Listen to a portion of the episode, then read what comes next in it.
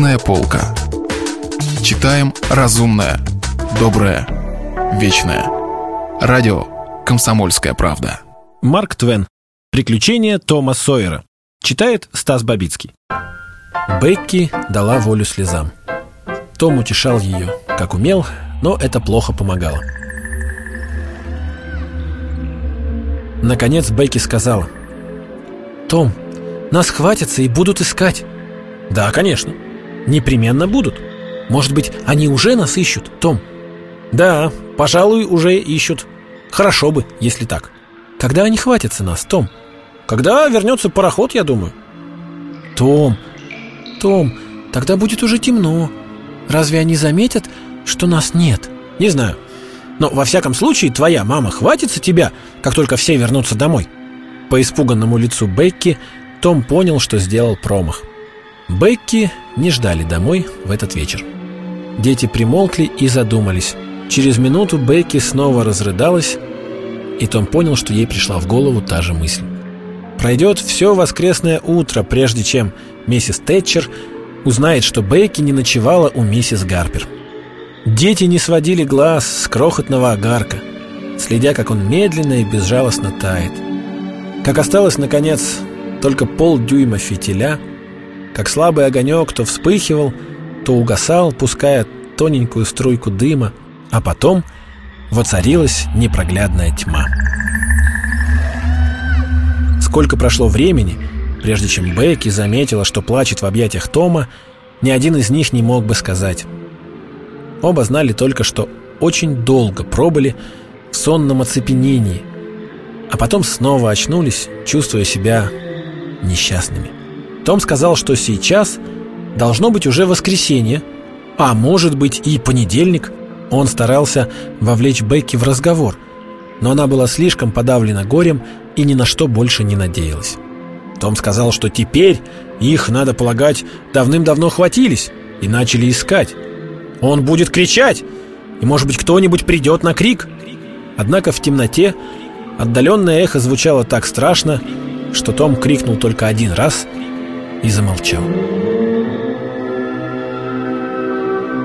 Часы проходили за часами, и скоро голод снова начал терзать пленников. У Тома оставался кусочек от его доли пирога, они разделили его и съели, но стали еще голоднее – этот крохотный кусочек только раздразнил аппетит. Вдруг Том сказал «Шш! Ты слышала?» Оба прислушались, затаив дыхание. Они уловили какой-то звук, похожий на слабый отдаленный крик.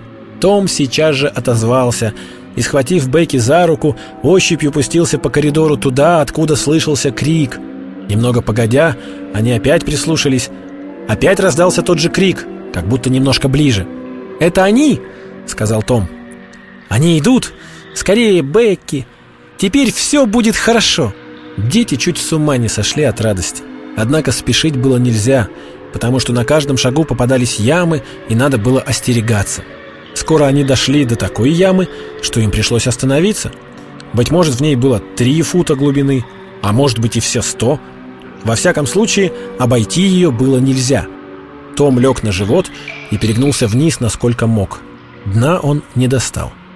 Надо было оставаться здесь и ждать, пока за ними придут. Они прислушались. Отдаленные крики уходили как будто все дальше и дальше.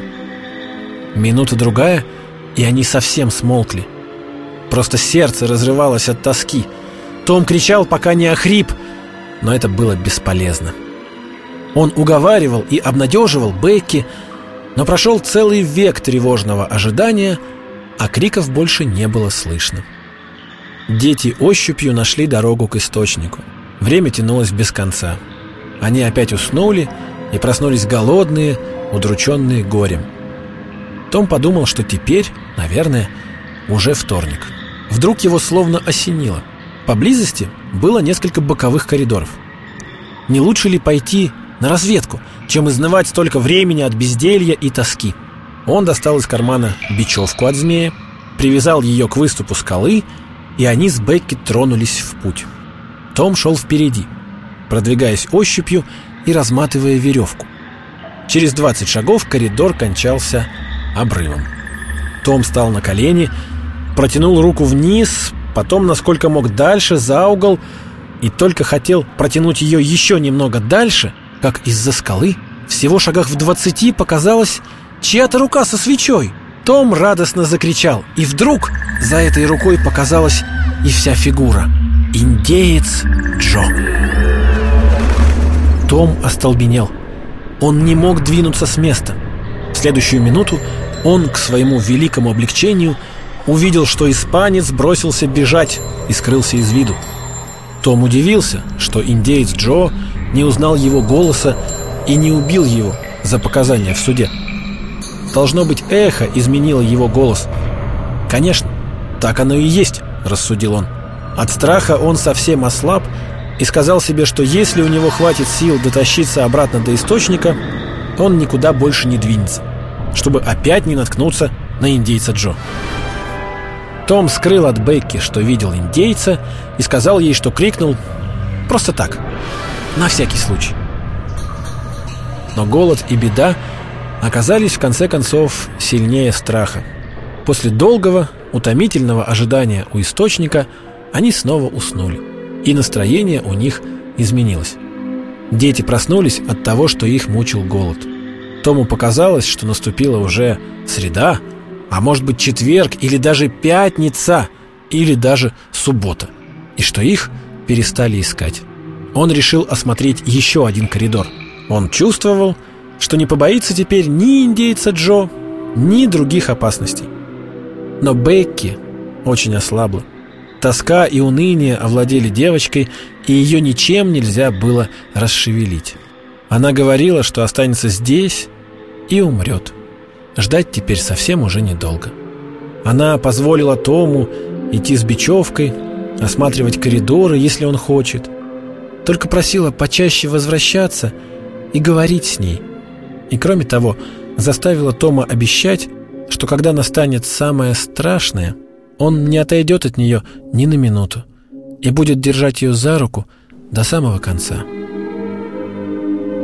Том поцеловал Бекки, чувствуя, что клубок – подкатывает у него к горлу.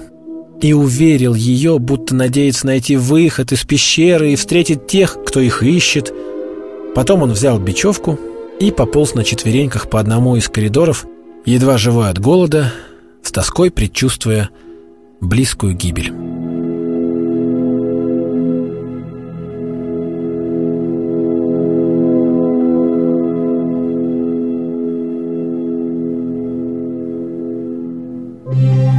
Если вы пропустили главу любимого произведения или хотите послушать книгу целиком, добро пожаловать к нам на сайт kp.ru слэш радио раздел «Книжная полка». Книжная полка. Читаем разумное, доброе, вечное.